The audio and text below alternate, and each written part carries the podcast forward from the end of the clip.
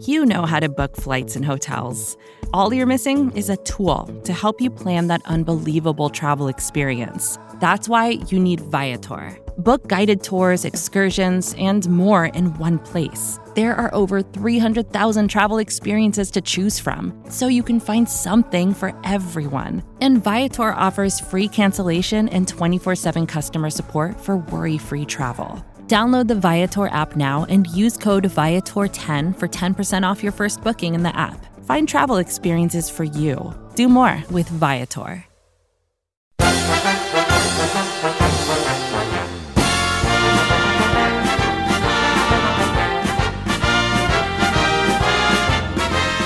That's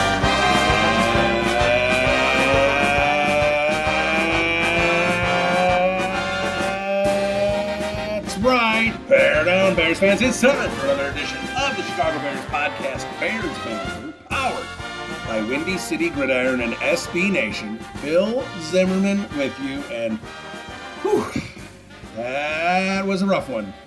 Packers week flopped as it usually does at Lambeau Field. Tough one for the Chicago Bears, losing in the fashion that they did, being pretty dominated throughout that game. We're going to dive into it. We're going to talk plenty about what's going on with the Chicago Bears through two games. A uh, few thoughts with you first, and then we'll bring on our featured guest this week, Danny Parkins from The Score. He will join us here in a little bit, but plenty to get into. So let's just dive right into what we were seeing. And before we get into the game, I'm going to spend about 30 seconds on this. The Justin Fields comments about the fans afterwards. I don't even know how this became a story. Luckily, I didn't see like NFL Network. I didn't see like the ESPN, the national media, trying to run this as like Justin Fields doesn't care about the fans kind of thing. It kind of died in Chicago, largely on Twitter, as as far as I could tell. But that that shouldn't have been a story at all. You've got a young quarterback who just lost against his rival. He's frustrated. He didn't get to throw a lot through two games. He's thrown 28 passes. Yes, they're one and one, which is a bit of a, a pleasant surprise, but because he didn't word it perfectly, saying that it's their job and that they, you know, you know, they're in the locker room and putting in the hours, and so it's harder for them than the fans we're really going to make a big deal about that. I mean, the fact that that was even remotely a story, it should have been. That should have been left alone and move forward, and people talking about what is on the field. So that's that's where I'm going to leave it there. That's a non-story for me as far as I'm concerned. I don't think fans have anything to be bent out of shape about. It was a innocuous, off-the-cuff comment uh, uh, about uh, uh, you know how he feels about losing a game. You should be thrilled that Justin Fields is upset and pissed that that he lost that game. If he came out and said, "Oh, I'm sure the fans are upset, but to us it's just another game," he would have been fried. You you'd be damn well pleased that he's that upset after the game. So people trying to turn that into a negative is just beyond stupid to me. Uh, and, and, the other thing I do want to talk about before we get is on the field is you are not going to hear me bitching about the refs on this podcast. Were there mistakes made by the referees? Absolutely. And I had conversations with people about this after the game. I am not looking at that Chicago Bears game as the referees were the reason that blank happened. And I understand that that should have been a touchdown for Justin Fields and that should have closed it to seven. But to me, that seven was still a mountain of points for them to come back on the way that both sides were playing on for both teams. Flat out. That offense, I understand they were running the ball pretty well, but they were not throwing the ball efficiently. It was not working for the Chicago Bears offensively and defensively. They could not stop the Packers run game at all.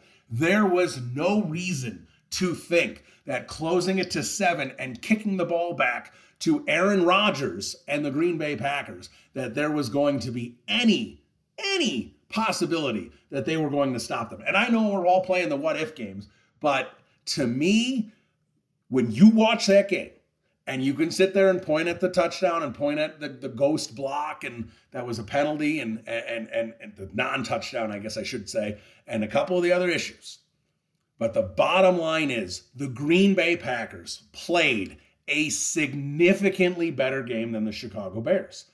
Period. And and to me, sitting there and saying that the referees impacted this game, no, they didn't. What impacted this game is the fact that the Green Bay Packers outplayed the Chicago Bears. And potentially, could the game have been a bit closer? Sure. But I don't think, you know, if, if you had the Bears plus 10 and you want to bitch about that, that's one thing. But when you're talking about how this team played, I am not going to look at, at the officials in this game at all. And, and here's the one thing I will say. And is this is it right? No, it's not right. But we, we talk about all the time how the Green Bay Packers seem to get all the calls, right? The Tampa Bay Bucks slash New England Patriots, wherever Tom Brady is, seem to get all the calls. Well, let me ask you a question. Name a team that is consistently good that does not get the calls, that the refs seemingly seem to be against. The only one I can come up with is the Ravens. I feel like the Ravens get a lot of calls against them, and it's largely Lamar Jackson. Lamar Jackson seems to get a lot of calls against him or doesn't get calls that a lot of other, you know, top 10 quarterbacks in the league get. That's the only one I can come up with because when you have Aaron Rodgers or Tom Brady, Patrick Mahomes, and you are constantly going 11, 12, 13 wins a season, you get the benefit of the call from the referees. Should that be the case? No, it should not be the case. But 100% that happens. I mean, how often did we hear NBA fans, if you're old enough, bitching in the 90s about how the Chicago Bulls get all the calls? You hear it all the time. And we as Bulls fans will sit there and point out the Hubert Davis ghost call against Scottie Pippen. But we heard it all the time from opposing teams because the Bulls were consistently winning.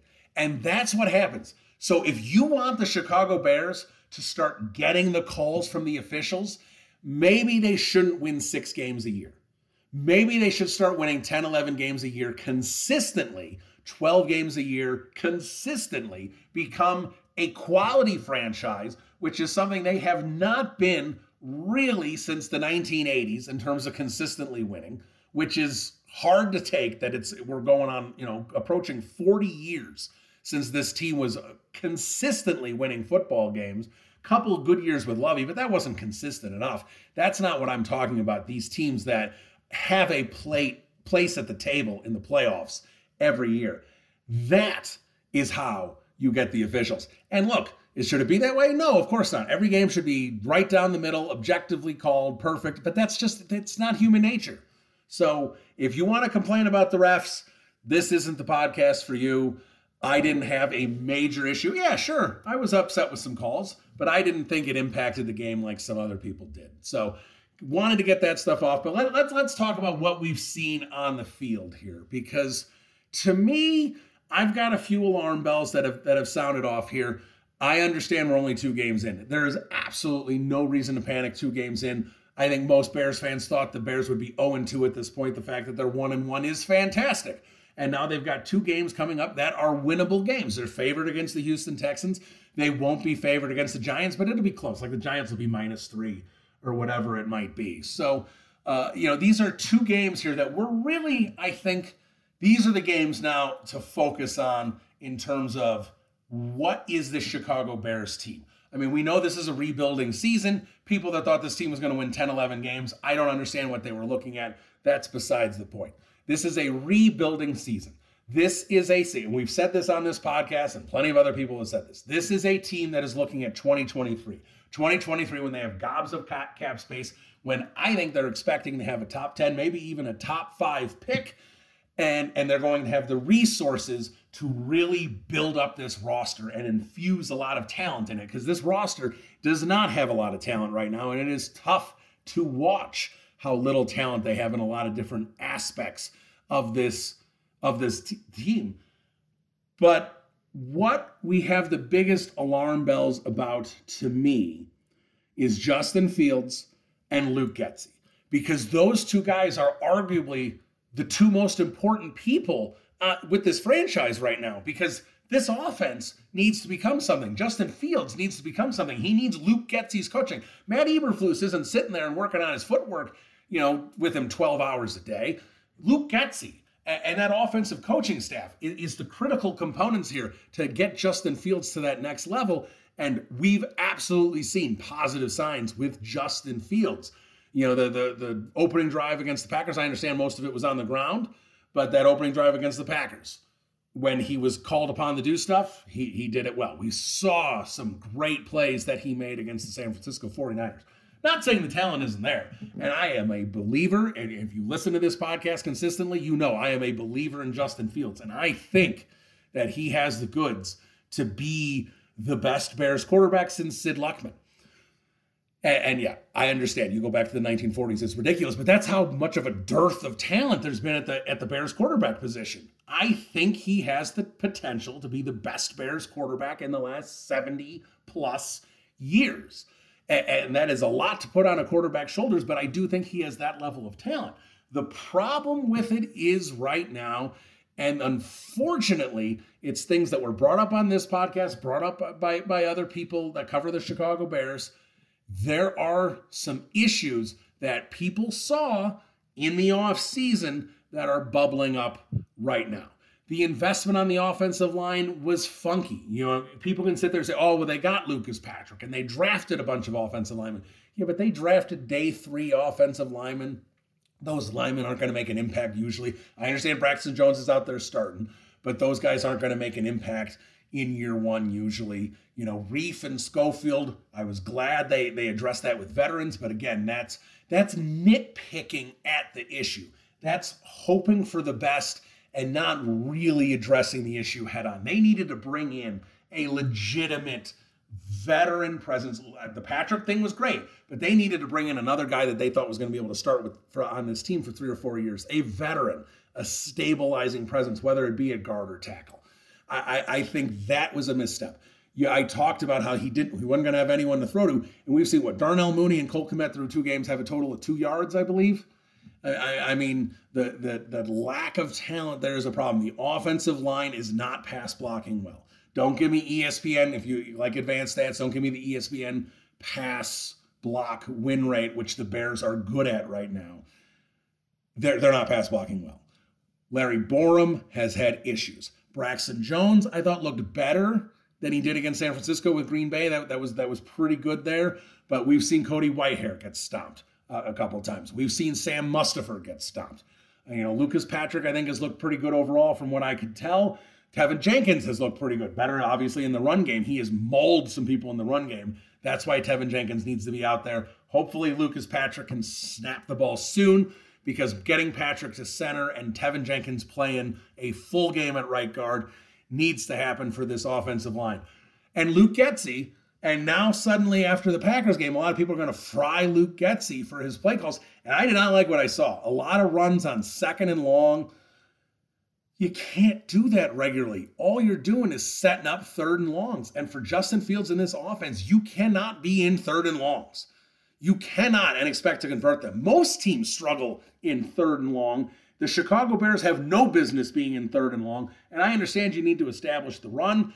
I understand they could not get the Packers off the field, so they were limited in terms of what plays they could run on their side of the football, uh, on the offensive side of the football.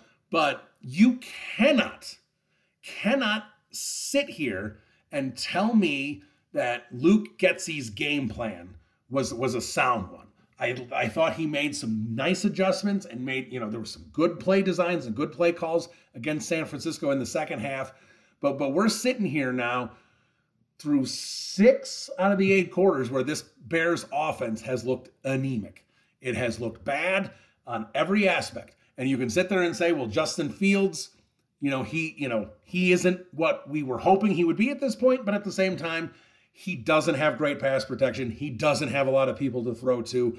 And I think the scheme has let him down a little bit. The play calling has let him down a little bit, especially against against the Packers here. Again, it's early, and I want to keep stressing that it's early, but there are things in Justin Fields' game that we haven't seen a lot of improvement on. Pocket awareness.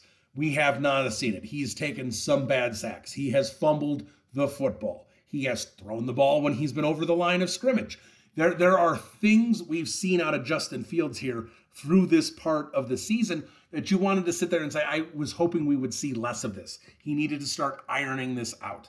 You know, the timing throws. There are balls, open receivers that he has missed on a lot of different plays. ESB was streaking open on one of the pass plays, uh, where where I believe Fields he might even have taken a sack.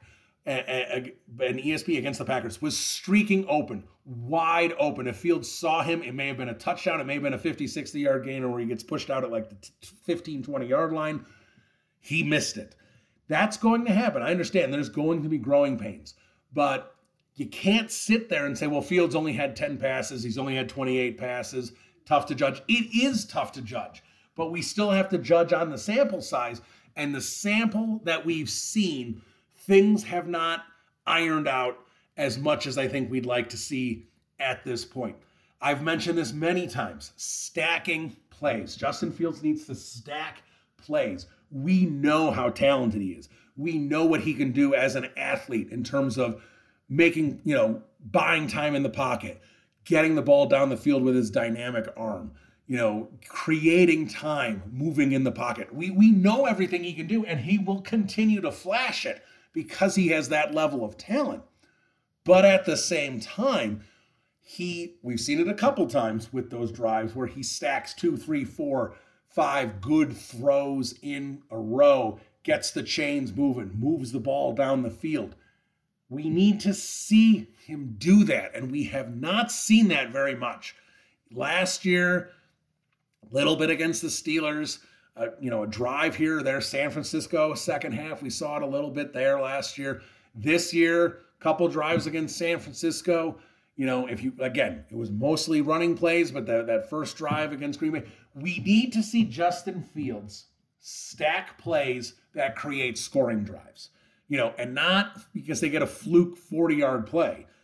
I'm talking about scoring drives. Eight plays, 75 yards, six minutes and 45 seconds off the clock kind of scoring drives. We're not seeing that regularly with Justin Fields and this offense. That's the thing. To me, that is the biggest thing for me. I want to see Justin Fields, uh, you know, stack plays and I want to see him do that consistently. He's not going to be able to do that every single drive, but I need to see him do that consistently. And I need to see him on third downs. Third downs in reasonable, so six and less. I need to see Justin Fields converting third downs. That is a critical job of a quarterback, making sure he's reading the play, making the right call, and getting the first down and a, a fresh set of downs. I need to see that consistently. Haven't seen that yet. That's what I need to see Justin Fields building on moving forward. But, you know, this isn't just about Justin Fields. I mean, it really is for the course of this season in terms of getting him to develop and become as good of a quarterback as he can become. But in terms of if we're to, you know, you know, we, we sit there and say this is a rebuilding year, but at the same time, we're to be watching 17 games here. We need to analyze and we need to look at what we're actually watching. We can't just sit there every time and be like, it doesn't matter. It's a rebuilding year because we're still watching this team play. And if I'm watching this team play, I want to take a look at what I'm looking at here. And to me, really tough to judge any of the uh, weapons on the offensive side of the football, at, at least in terms of receiving weapons, because of how limited opportunities they've had with what has been happening in terms of how many offensive plays they've had, plus the monsoon difficult here. So, you know, Mooney and Kmet. This next game against Houston, Luke Getsy needs to make sure he's getting the ball into Darnell Mooney's hands. Other than Justin Fields, he is your best offensive player. He's better than David Montgomery.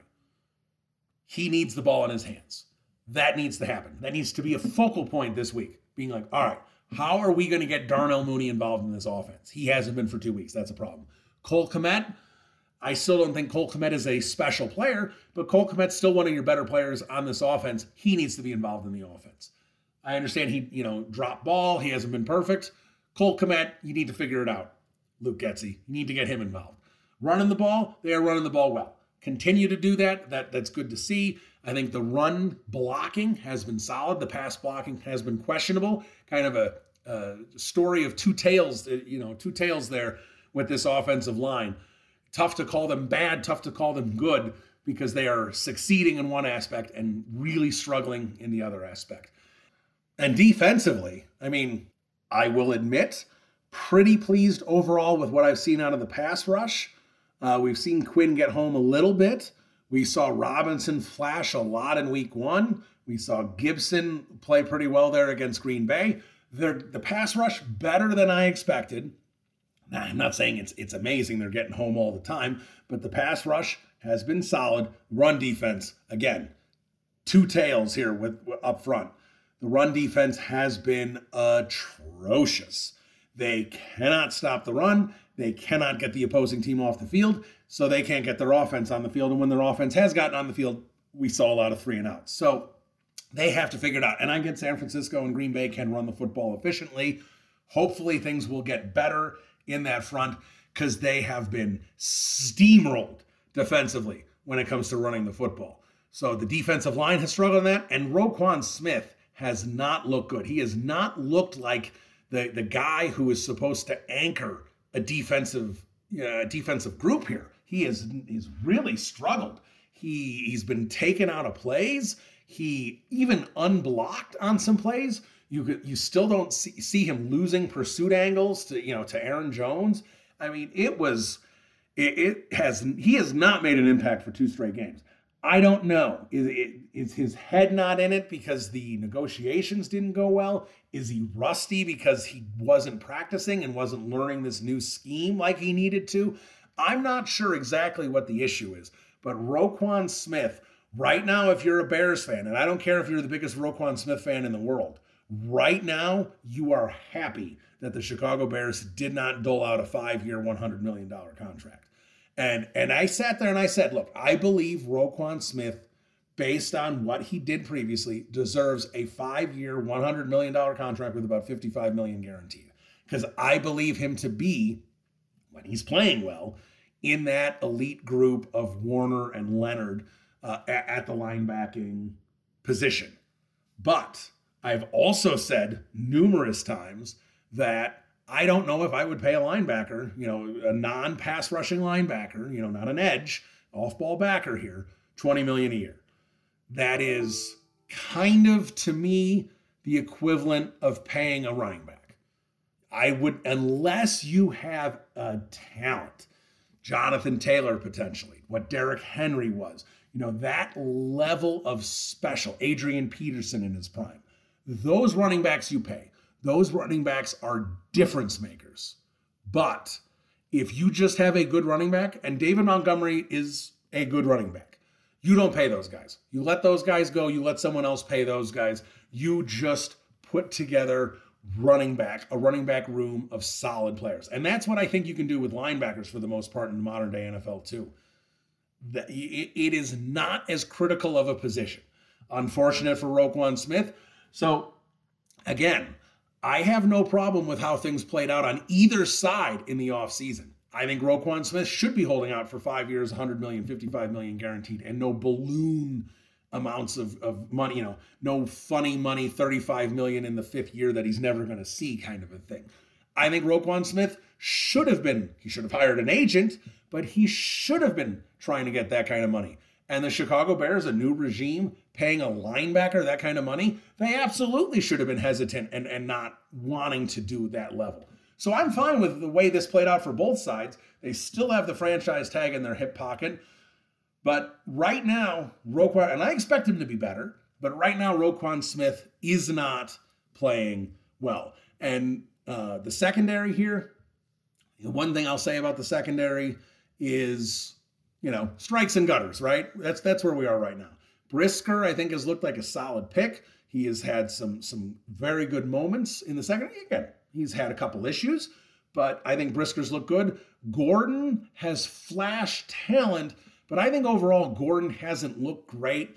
And I honestly wonder if it's fair what the Chicago Bears are doing, basically trying to make him learn nickel and outside corner at the same time at the NFL level, and basically having him play both.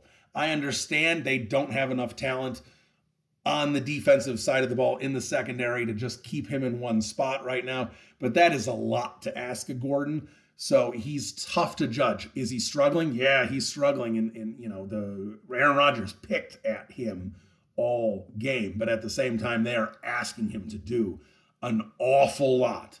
And, and, and they are putting him in a tough spot. And Eddie Jackson, Eddie Jackson's looked pretty good. We had hoped we'd see a little resurgence out of Eddie Jackson in this defense. And again, has Eddie Jackson been perfect? No, he hasn't been perfect. But Eddie Jackson has looked significantly better, I thought, in these two games than he had the last couple of years. So it's not just Justin Fields. Obviously, the focal point needs to be Justin Fields, but there's plenty of things where you sit there and if you're going to watch the Bears here for 17 games, like we all plan to do, that you're going to sit there, you, you know, you want to see Brisker and Gordon develop. You need to see Gordon play better. If Roquan Smith is going to be a part of this defense moving forward, he needs to play better. If you want Justin Fields to develop, the defense needs to stop the run so they can get the offense back out on the field. That needs to be better. The pass blocking needs to be better. Hopefully, getting Mustipher off the field, that's not the only problem. Olin Kreutz, if you're listening, that is not the only problem with the offensive pass blocking. But getting Sam Mustipher off the field with Patrick and Jenkins is absolutely a better center right guard combo. The pass blocking needs to be better. Getsy needs to be better. And Justin Fields needs to be better. We need to see a lot of improvement. And again, I'm thrilled they're one and one. Texans, they're favored. Giants on the road, winnable game. It is possible the Chicago Bears are three and one after four games, but it is also possible that this team is one and three after four games with a couple losses to teams that are winnable. We have not seen this team consistently play well yet. We saw a streak against San Francisco, which because of the fluky conditions was enough, and we did not see it other than that opening drive. We did not see it against Green Bay at all. So this team needs to be better. And you can sit there and say rebuild and all that, yada, yada, yada. I understand. And I talked about that since, you know, basically week one with Poles that this was, he was going to rip up the roster just like Ryan Pace did. He was going to dump all of Pace's guys just like Pace did with Emery's guys. He's only going to keep a handful of players from the Ryan Pace era. So don't get too attached to a lot of these guys because not many of them are going to be around here in a couple more years. That's just the nature of the business. And this year was going to be a struggle year, but it doesn't mean that we can't sit here and look at it and go, Larry Borom has struggled.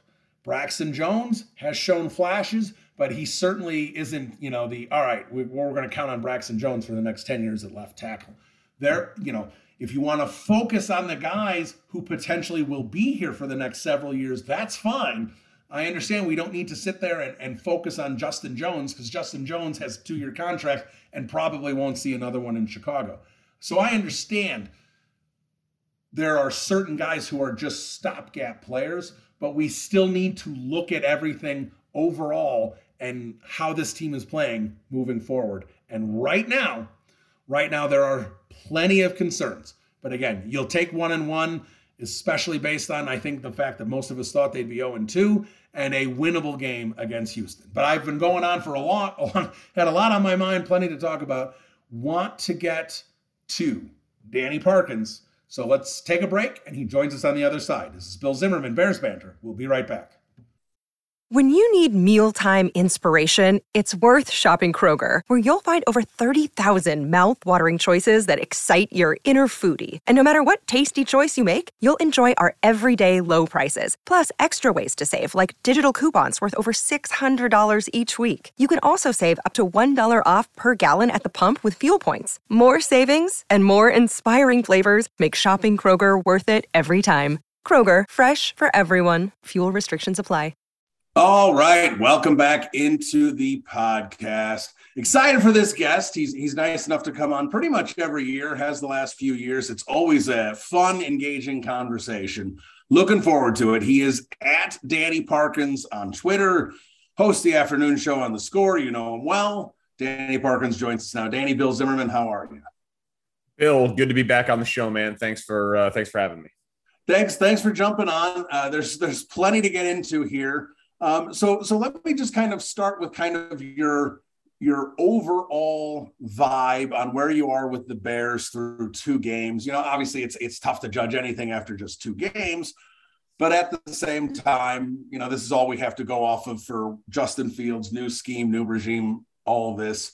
I think it's been a bit of a roller coaster for fans, riding really high week one and really low week two. So, where are you in this whole process after two games? I rode the roller coaster also uh, and I'm trying to kind of center myself, and I'm normally pretty good at that. Uh, my co-host Matt Spiegel calls me his rational thought provider. So I look at it like all off season. I was saying we need to judge Justin Fields this year on a curve because they're carrying so much dead cap money. And Sunday Night Football did a good job of illustrating it. Right, sixty-three million dollars going to players who are not on the roster. So there is objectively a talent deficiency here. They're not supposed to win this year. They're not supposed to be good this year. And when the schedule came out, most Bears fans said, really easy schedule. But if you were going to go game by game, I think most Bears fans would have said, that two of the three toughest games on the schedule were Niners and at Packers. Niners have the best defense, arguably, in the NFL. Lambeau at night is a horror show for the Bears. And then the hardest game maybe is Buffalo at, at home, right? So, with all of that context, I think you take one and one with Justin Fields having some nice moments in the second half of the Niners game in a monsoon. Like I, I think that if you zoom out, you should take that. Now, having said that, he doesn't look comfortable in the pocket. He doesn't look like he's taken a step in terms of the game slowing down and processing things after the snap. And that's the number one thing you need to be a successful quarterback in the NFL. How much of that is the opponents and the conditions in which he played? How much of it is that he's in his third offensive system in three years? How much of it is the lack of pass protecting talent on the offensive line and playmaking talent around him in the passing game? We don't know. We need more data points. He's 12 starts into his career. He's going to, assuming health, finished this year with 27 starts. And so we're going to learn a lot more about Justin Fields as we go. But obviously, what we've seen overall in the eight quarters of the season has been concerning. Uh, but I'm not close to panicking yet because of all of the caveats and reasons that I just outlined. Yeah, I agree. I think we're, you know, obviously getting a, I think, like you said, most Bears fans probably had this team you know, if you play the win loss game, you know, when the schedule comes out, probably had them at 0 and 2, even if you were an optimist. I guess potentially some people would have a 1 and 1. I doubt there was one fan in the world who thought they'd be 2 and 0 at this point. So I agree with that. There's it's it's way too early to to panic. And there's a lot of football in front of Justin Fields and, and the rest of the, the, the team here. Um, so before we dive into Justin Fields completely, let, let me just ask you about the offseason approach because I felt the offseason approach was a bad one in terms of developing Justin Fields. Like my, my whole thing going into this year was Justin, we we need to know in 17 regular season games is is Justin Fields the guy? Is he going to be the Chicago Bears quarterback for the next decade? Is that the plan? Uh, and, and I feel that's important because if Justin Fields struggles, this team may only win three, four, five games because they're just not going to have an offense. And if that's the case, if you're sitting with the third, fourth pick, or even potentially the better pick, you don't get those picks that often. You need to say, do we need to look at Stroud or Young or whoever it might be? So I feel that this was a critically important year to learn about Justin Fields. And I think the limited, uh, I, again, and cap space, I understand, is a huge play in this. But with the limited resources they had, their second round picks, the money they did have to spend in, in free agency, I felt the focus was in the wrong place. I felt they needed to try and find maybe a more stabilizing veteran on the offense, maybe an actual legitimate threat to go opposite Darnell Mooney. I think there were things that could have been done to help Justin Fields because, you know, when you look at the developing of a quarterback, that second year is critical. And we can play the, oh, this is like a rookie year. Last year doesn't count, but it's his second year in the league. So I had issues with the off-season approach getting to this point. Were you okay with what Ryan Poles did with his limited resources? No, I felt I felt largely the same way. Um, I thought that the Jaquan Brisker pick was my biggest objection to the whole thing. Uh, cornerback is arguably the second most important position in football. So I didn't have a problem with the Kyler Gordon selection. Like, if you think he's a first round talent at corner and you're going to have the second Jaylon Johnson, right? You've got a five plus year starter at corner in the second round. That's a great pick. Uh, a ball hawking safety is like Eddie Jackson going for the interceptions and like a up playing by the line safety who's like a force in the run game and an enforcer it's real tough for me to justify that value when four of the next six picks are wide receivers and they're picked by really good franchises, right? Patriots select Tyquan Thornton, Colts select Alec Pierce, Steelers select George Pickens, Chiefs select Skyy Moore. So that terrified me. And that's how I led the show the day after the draft. Having said all of that, they didn't draft Justin Fields, this regime. So I think they think that Luke Getsy and competent coaching is going to be enough, and that they're too good because of the new coach bump with Matt Eberflus to be in the running for Stroud or Young. So I think it's overwhelmingly likely that Justin Fields is your starter next year. And then I think the team we should be talking about as the comp is the Miami Dolphins. What the Dolphins did this offseason. Now, the difference will be the Bears aren't going to go out and hire their version of Mike McDaniel. They already committed to Eberflus, and we'll see if Getsy is still here next year. Obviously, we hope he is for continuity's sake. But I think what the Dolphins did was they said, we're going to go out and get Chase Edmonds. We're going to get Raheem Mostert. We're going to sign a tackle. We're going to trade the farm for Tyreek Hill. We're going to bring back Gesicki. We have Jaylen Waddle. Now there is no question that what surrounds Tua is enough and we'll either sink or swim. And if 500 swim, yards and six touchdowns. Well, yeah, and that, and that's one game, and there were some coverage breakdowns, and, and we'll see. Sure. But like, I think that the Dolphins basically said, okay, Tua, now you have everything you could possibly want. It's either it's either we win with you or we lose because of you. And if we lose because of you, you're gone and we're going to be a super attractive place for veteran disgruntled quarterback X to come to. Like whoever this offseason's Russell Wilson is, you know, like they're, they're going to be able to, who wouldn't want to go play on, on South Beach and throw to Jaylen Waddle and, and Tyreek Hill. And so I think with hundred million in cap space and likely a top 10 pick, that next year you're going to see the Bears, the wide receiver class in free agency is pretty awful. So I think that they're going to probably draft a receiver in the first round and sign a tackle or two and throw offseason resources next year, likely for Justin Fields, maybe draft a mid-round quarterback, and let's go. I think I think that's the plan.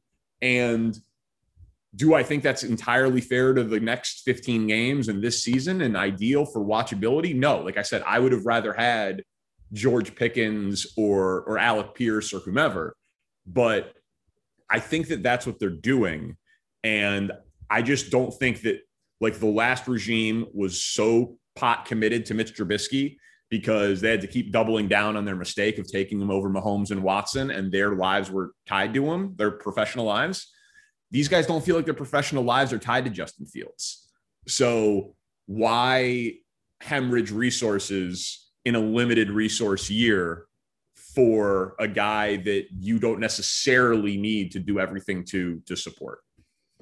Yeah, and and and I do get that, and you know the the Trubisky situation again, and, and I agree with that. Is you know obviously it's a little different because pace is the continuity there. You know, Nagy came in in year two.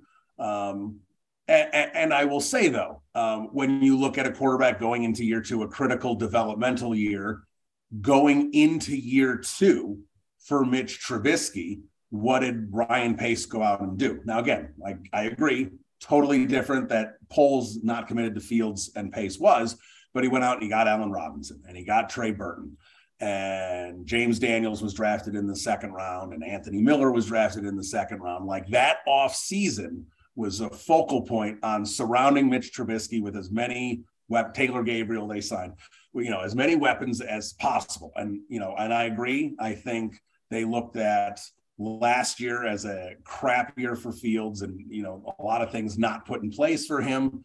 And I think you're right. I do think they're like, all right, we're going to put Getsy in here. We're going to coach him up. We'll fix some of the issues he has.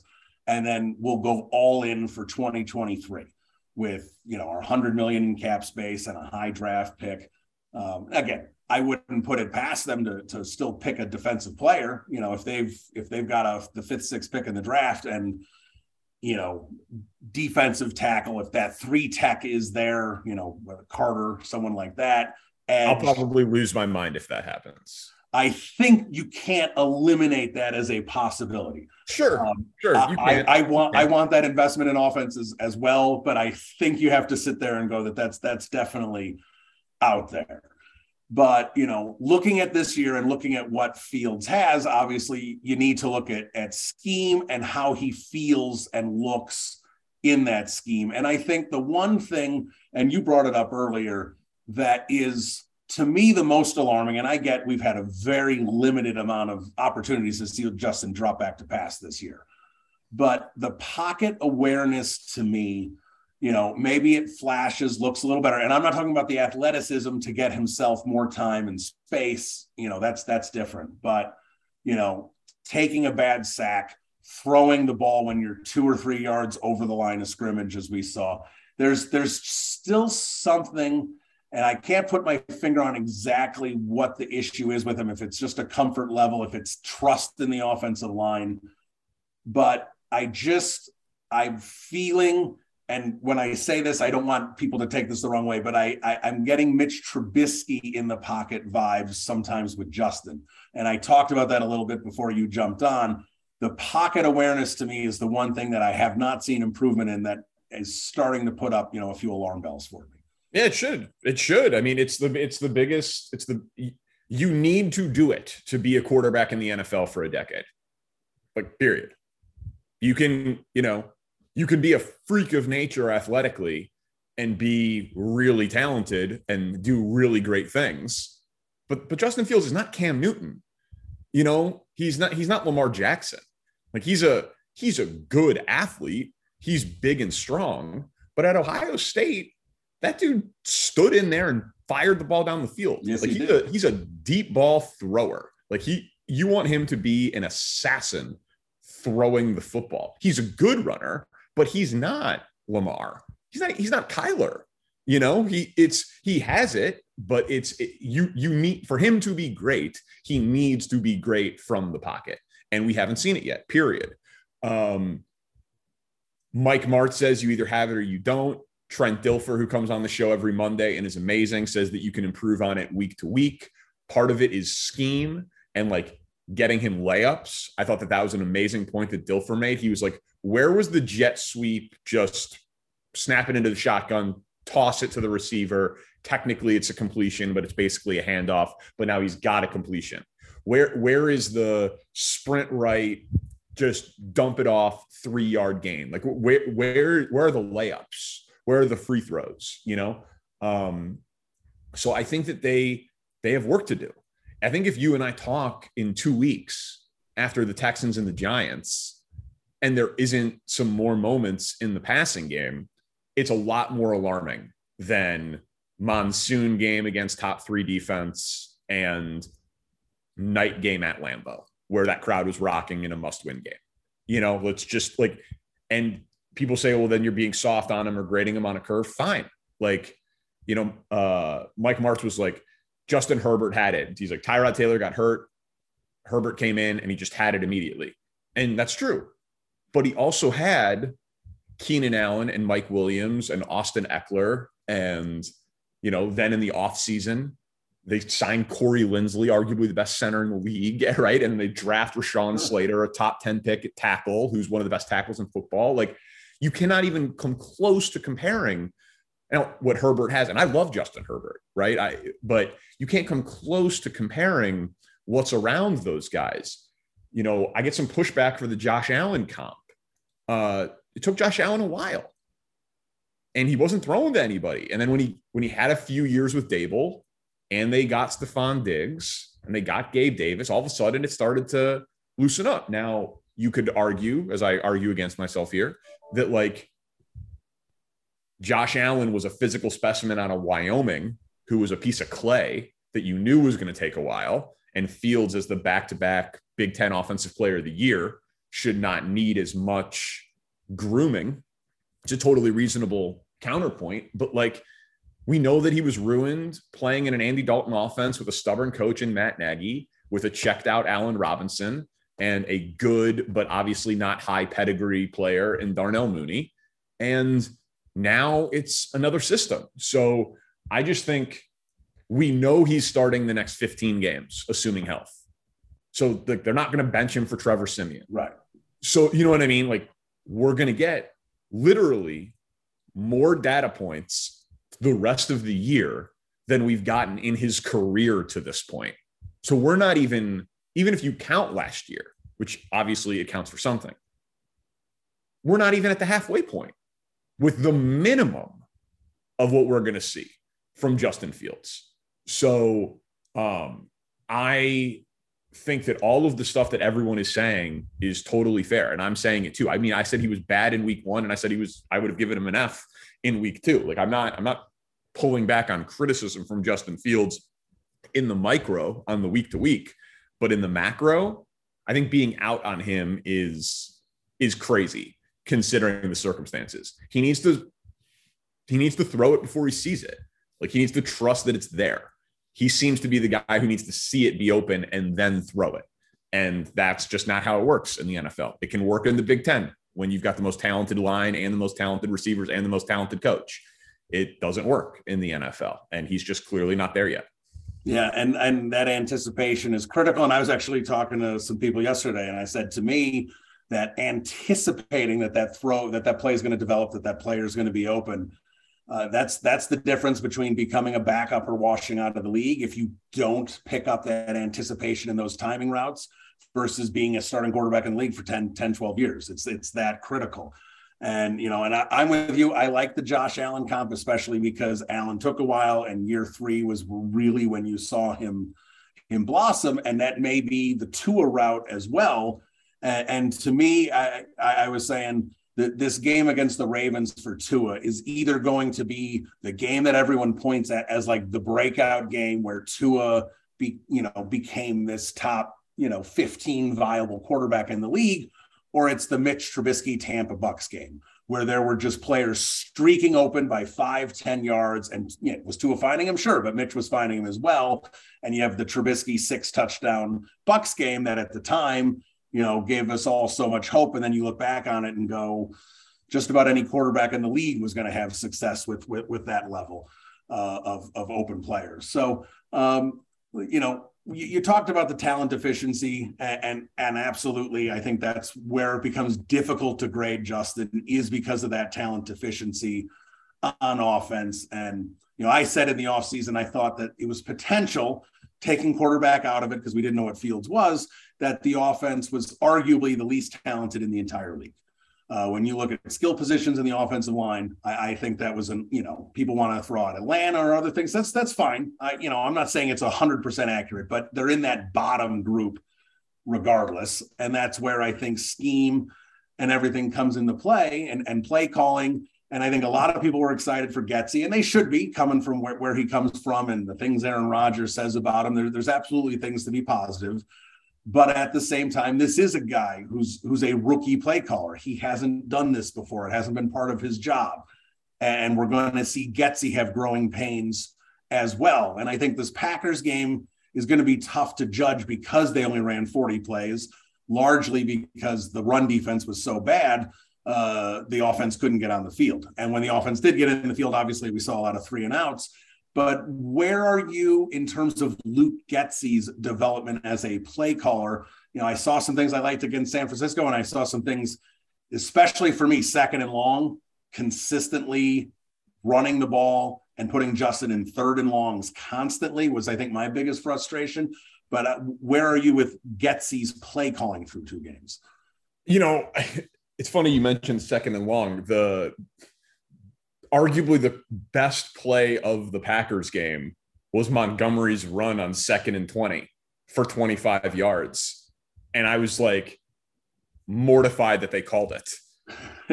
you, you, know, because it was like, I mean, yeah, it fucking worked. Sorry, can we curse on this? Sure. Uh, yeah, like, like, yeah, it worked, but like that is not.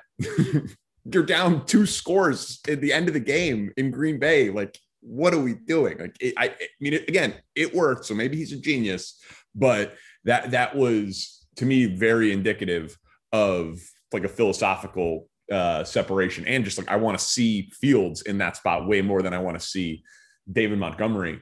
Um, I think that the how few plays they ran overall made it tough to gauge, right? I think and I thought Adam Jahns did a good job of pointing out that like, yeah, it was only 11 pass attempts, but there were three sacks, there were three tuck and runs, and there was the play where he threw the ball when he ran past the line of scrimmage. So there were actually 18 called pass plays and 24 called run plays, and they ran the ball for over six yards a carry. So running it more than you were passing it in that spot was reasonable. And then in the Niners game, again, weird game, monsoon, had a quarterback rating of two in the first half, and then made some nice plays in the second half, right? So, like, I, I, I don't think we can go nuts. I think that like, let's see if like Matt Nagy would keep saying, we're going to tailor the offense around the skill set of the players that we have.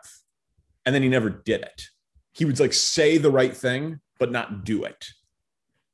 The Packers offensive coordinator after the Vikings game was like, hand up, bad job by me. We didn't get the ball to Jones and Dillon enough we're going to do better at that going forward.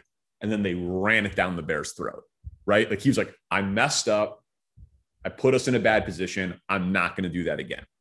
So this week, Eberflus came out, and we'll talk to, you know, we're recording this on a Wednesday. We'll talk to Getsy on, on Thursday. I'm guessing he's going to parrot what Eberflus said. And Eberflus is like, we got to get the ball in the hands of our playmakers in the passing games. Like we got to highlight our strengths. Well, in theory, that's Mooney and Kmet. So I'm thinking against Houston, if these coaches are worth anything, we're going to see seven targets, eight targets to Darnell Mooney. We're going to see more than one deep shot. We're going to see Ryan Griffin block a little bit more and Cole Kmet running some more routes. And we're going to, you know what I mean? Like they're going to, hey, what are Cole Kmet's five best plays? Let's be sure we call them. like, what are Darnell Mooney's five best plays? Let's be sure we call them and like make a concerted effort to do that. And I think it's totally reasonable to, like with Fields, give Getsy that time because if Getsy doesn't trust his offensive line to pass protect and he doesn't trust Fields to process, and he's playing against his former team and they're running the ball for six yards a clip, I might have run the ball a lot too. In in that spot, right? Sure. So in that specific, like he's a human being going up against his old team, and one thing is working and one thing is not. Because man, let's be honest, like they need they they they look like they're a pretty good run blocking offensive line. But the, the run block pass block is vastly different. What we're it's seeing. vastly different. Like Larry Borom, it, that guy's not a tackle in the NFL. He's not. We'll see on Braxton Jones, but Larry Borom is just not a good enough athlete to compete with these speed edge rushers that are out there. And so I just think I think it's you know I, it's a cop out, but we have to let it play out. So some I like, some I don't like. I think he has dealt a very very difficult hand as a play caller, and again, I know I sound like I'm making excuses. This isn't like the best talk show host in me. You're supposed to like lose all context and nuance, and it's supposed to be one or zero, black or white, a binary thing. But like the guy's called plays for eight quarters with a quarterback learning his offense with bad tackles against a great defense in a monsoon and then at Lambeau at night. It, and they had 22 minutes of time of possession against the Packers. Right. Like it's, I, I, I didn't look this up. Like I'm not good at like the advanced stat research thing. I don't know if I can remember a game where you had 180 yards rushing in 22 minutes of time of possession. Yeah, it is. It's a yeah. It that runs counterproductive to each other. Yeah, that seems impossible. like, like you know, so it, it, I, I think we've seen a weird eight quarters, and we need to talk once we've seen 28 quarters. You know, like I, I just I think it's like way too early, and what we've seen has just been weird, like for better and worse, right? Because they won one of these games, right? Like you know, like th- that they were a touchdown underdog in. So it's not like it's all an excuse for them. Like I, I think if they play the Niners in a dome 10 times, I think they lose nine of them. I would agree with that. You know what I mean? So like I, I now they were both playing in the same conditions, but I think the conditions randomized that game, right? I think it that like leveled the playing field because of how weird that game was. Yeah, and that's so, it, it, Yeah, total very tough game to judge. So I think it's a tough game to judge everybody. So I think I, I think I think I think you know what I mean. So like now the next two games, right? Texans at home. Texans at home is as good of a situation as you can get in the NFL, right? Yeah, absolutely. Not talented, quiet home field for you. Defense that you absolutely that you practice against. Like this should be this should be a this is as easy of a game as you could possibly have. You're still relatively healthy. You're at home, the whole thing. Uh, and then at the Giants, I know they're 2 and 0, but whatever. They're not very right. good. They're not very yeah. talented. Like they're so, even if the Giants end up going nine and eight this year, you know, it's a, it's a little bit puffed up, and yeah, yeah. I, yeah Saquon might. I, I know you said you said 28 quarters. For me, I think we're going to be able to at least, and sure, can things develop over the next 13 games? Absolutely. These next two games for me are critical games you know the talent level comes down, the winnability comes comes way up. Uh, and yes, I understand they beat, beat San Francisco, but that's I think in terms of getting a better feel for this offense and the talent and you know who potentially are building blocks and what all the I think these next two games we're going to learn a lot more about this team than we did in the first two games. Um, you know, a couple quick ones before I let you go. Uh, one defensive side of the ball, you know, been pretty pretty pleased with the pass rush. Run defense obviously has been been woeful. Gordon and Brisker, you know, I think Brisker's look better, but you know, both have had flash, you know, moments where you sit there and go, that's good to see out of a rookie. You know, Gordon, they're asking him to do a lot, and I think sometimes that's showing in the results.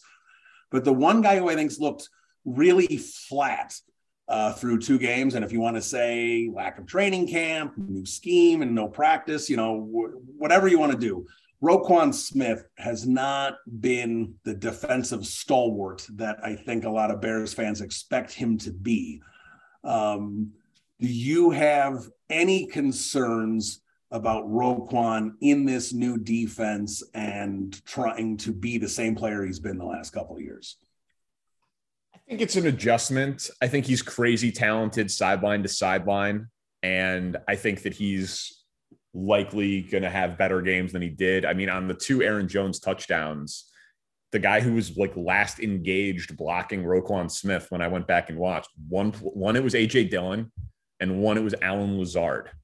Like that's just not that's not acceptable. Right. right? like, like Allen Lazard can't be taking Roquan Smith out of a play. And I'm not saying he pancaked him, but he shouldn't be able to engage downfield in a block with Roquan Smith and not have Roquan throw him aside like a rag doll. So he's clearly not himself. Um, I think it's obviously possible that it's partly the defensive transition and then not having guys like Akiem Hicks up front. Um, I think that's probably part of it. Uh, I think the training camp thing is probably part of it. Um, but I certainly know this 20 million a year for a linebacker who's not a pass rusher or a turnover generator is not a good way to spend money, even if he leads the league in tackles this year. You know, it's just it's just not a good way to spend money. So you need you need to do the game changing plays. You need to be a true difference maker, sacking the quarterback, forcing fumbles, getting interceptions, etc. And he just hasn't proven that. So um, obviously they can tag him at the end of the year. So I don't think Roquan's going anywhere because uh, I assume he will have some nice moments and get better as the year goes on and his familiarity in the system improves. But I mean, so far it's been it's been a disaster for Roquan. Yeah, has rough, rough start for sure.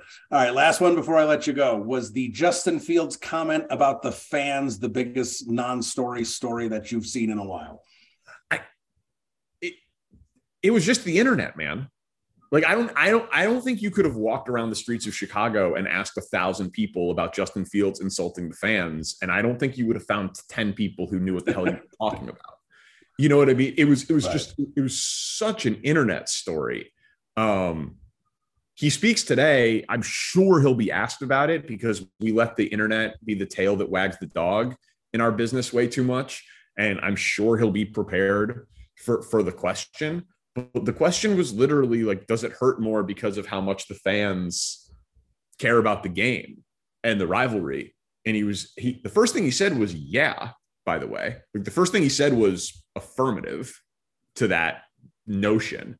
And then he was like, but I promise you it hurts us more because they're not doing anything and we're doing a ton of stuff for it. He's not saying it doesn't hurt fans. He's not saying that fans don't care. It, it was so dumb.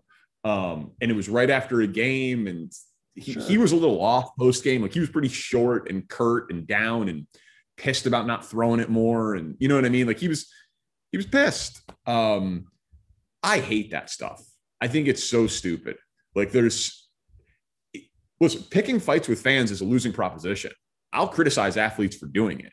You know what I mean? I, but like, you got to actually do it. Like if right. Justin Fields, if Justin Fields comes out today and is like, no, I meant everything I said like Bears fans don't respect us.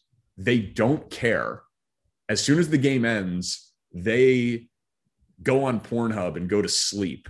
And we go home and get in an ice bath and watch the games. And they cheer us when we do well and they boo us when we're, we do poorly. They're a bunch of fair weather phonies. Well, then he's an idiot. You know, you know, but that's not what he said. Like, so I, I, I think that it it's uh and by the way no person really even was offended by it. It was like barstool tweeting it out from their like official account or like the action network tweeting it out from their official account. There wasn't any like person.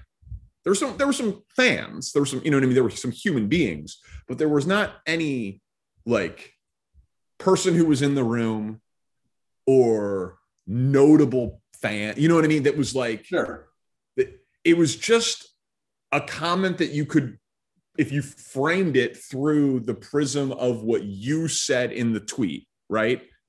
Whoa, how is this going to go over with Bears fans in Chicago? Justin Fields taking a shot at the fans. And then you tweet out the video. It's like, well, if I see that as the caption, I think that that's what he's saying. Right. You know, but no one really said that. It was just corporate accounts saying that because they knew it would do numbers on the internet. So I hated that story because it was, but it wasn't even a real, it wasn't even a story. It was, it was the internet. That was, it, that was just an internet story. And so we spent two minutes talking about it on the show and then moved on to talk about football. Yeah, and that's that's all you should have. I, I, I completely agree. It was a non-story. It was a fabricated story in essence, is, is what it ended up being. But uh, there he is at Danny Parkins on Twitter. You hear him on the score. Danny, thanks for so much time. Really appreciate the conversation, and we'll talk to you again soon. Anytime, Bill. Thanks, man. All right, there he is. Danny Parkins, everybody. Always a great conversation with Danny, and I thought he had plenty of interesting things to say. And, look, he's he's right. I, I think on a lot of levels, it's really tough to judge the Chicago Bears team after these two games. Again, Two very good teams, fluky conditions in week one, and yeah, at Lambeau prime time. That that is a tall order for a young team that has a pretty big talent discrepancy compared to where Green Bay is. So again, where are we at here? We can sit here and say it's tough to judge this team, and we've got plenty more games to, to really get a better idea where this team is. But again, right now, there are things here that you have to be concerned about moving forward. And again, my focal point is Justin Fields. Is Justin Fields the guy? Again, the offseason approach had issues with, and I think they're rearing up a little bit right here, right now. Hopefully, that proves to not be the case and things get ironed out here, you know, in the near future here, starting with Houston. But right now, I think what they've done in the offseason for Justin Fields is rearing itself here right now. I think the offensive line, the pass blocking, it needs to be better. It has to be better. And Justin Fields has to trust that it'll be better. And that's tough to do until he sees results in front of him. Mooney has to be involved in this offense. Getsy has to do better on getting them to third and manageable. You'd like to see him avoid third downs regularly, but that's impossible. There's going to be third downs. You can't can't be third and nine. We have to stop with third and nine. You've got to make sure you're getting plays to pick up some yards here or there and get them to third and four. It's got to be more manageable. That that has to be better. And and they have to stop the run. If they don't stop the run, I mean the Bears are on pace to give up over 3,000. Their Bears are on pace to give up more rushing yards than any team in the history of the NFL. And I understand it is only two games and it was two very good rushing attacks, but they have to be better against stopping the run. They have to be. They have to force teams to throw, which will force them incompletions, stop the clock, get the Bears back out on the field. And then obviously, when the Bears offense is back out on the field, they need to not have three and outs. They need to be more efficient, at least if you're not going to have a scoring drive, at least pick up a couple first downs, get the ball to the, you know, the 45, your own 45 where you can punt and try and pin them back a little bit, play the field position game a little bit. You can't keep doing three and outs. Eventually, you're just going to get burned and we saw that with the Bears. You know, they, the Bears did a good job opening up against the Packers. They held them 3 points. That was good to see.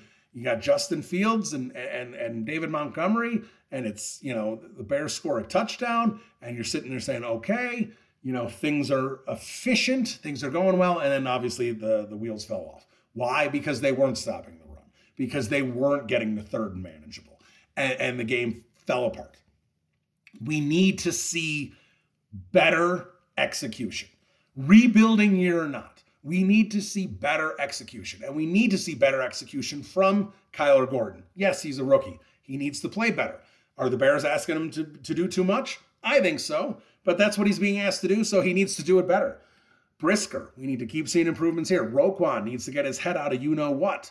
You know, Trevis Gipson needs to keep developing. We need to see more out of that. Dominique Robinson needs to keep developing. We need to see more out of that. We need to see better pass blocking. I can keep listing it on and on and on. But just because it's a rebuilding year, it doesn't mean you can't look at this team and look at some deficiencies they have and and wonder how this can improve throughout this season because again everything you know weaves together and Justin Fields if the run defense doesn't improve Justin Fields isn't going to be on the field enough to really develop if the pass blocking doesn't improve then Justin Fields isn't going to be able to sit in the pocket and have you know and, and really get comfortable in this scheme again if Justin Fields isn't comfortable and finding guys, then Darnell Mooney's not going to be involved. Again, it's all tied together. And we need to see some better execution from this team from top to bottom, just in general, to know that this team is going to be more competitive moving forward. Like I said, Texans and Giants coming up, two winnable games. And I think they're going to beat the Houston Texans. I really do. I, I think there's a comfort level there with the on the defensive side of the ball. We heard Danny Parkins mention it. The Texans do not have a lot of talent either. I know they're they're a pesky team, but they don't have a lot of talent either. I think you're really going to get a better judge as to where this team is because if this team loses to the Houston Texans, you know, 31 to 14 at home, that's alarming. But, you know, if they win, I don't care if they win, you know, 20 24 to 20 and it's pretty close they win a game and, and, the offense looks pretty competent and Justin Fields, the passing game is improved and they, you know, with a lesser run team, the run defense looks better. Great. And I'm all for it. And let's move forward. And then we get a better idea of kind of what this team is in terms of who they can compete with and who they're not ready to compete with.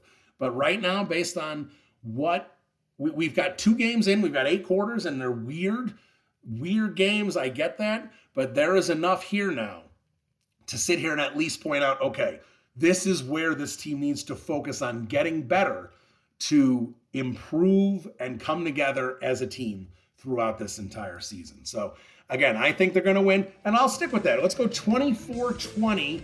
Chicago Bears with the victory. They cover the three against the Houston Texans. We'll talk to you next week. Bear down, everybody. Adios.